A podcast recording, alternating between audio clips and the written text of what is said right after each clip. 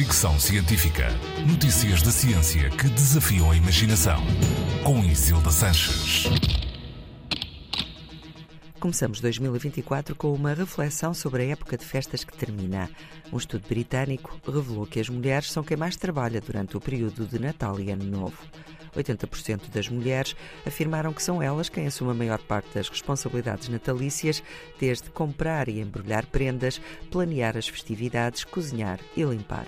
O inquérito também revelou que é 20% mais provável que sejam as mulheres a pôr a mesa de Natal. Um quarto das mulheres inquiridas confessou sentir-se esgotada com o peso de carregar todas as responsabilidades durante o período de Natal e 62% dos inquiridos, homens e mulheres, concordaram que as mulheres têm a maior carga mental durante as festas. 57% dos participantes também concordou que as mulheres são melhores a organizar festas, mas 56% das mulheres inquiridas confessou que esse tipo de responsabilidade estraga qualquer espírito de festa. Já em relação aos homens, as principais tarefas a seu cargo costumam ser certificar-se que o carro tem combustível e pendurar as luzes de Natal. 24% dos homens inquiridos neste estudo britânico admite relaxar durante a maior parte do tempo. De acordo com estes resultados, não restam dúvidas, as mulheres deveriam começar o ano com férias.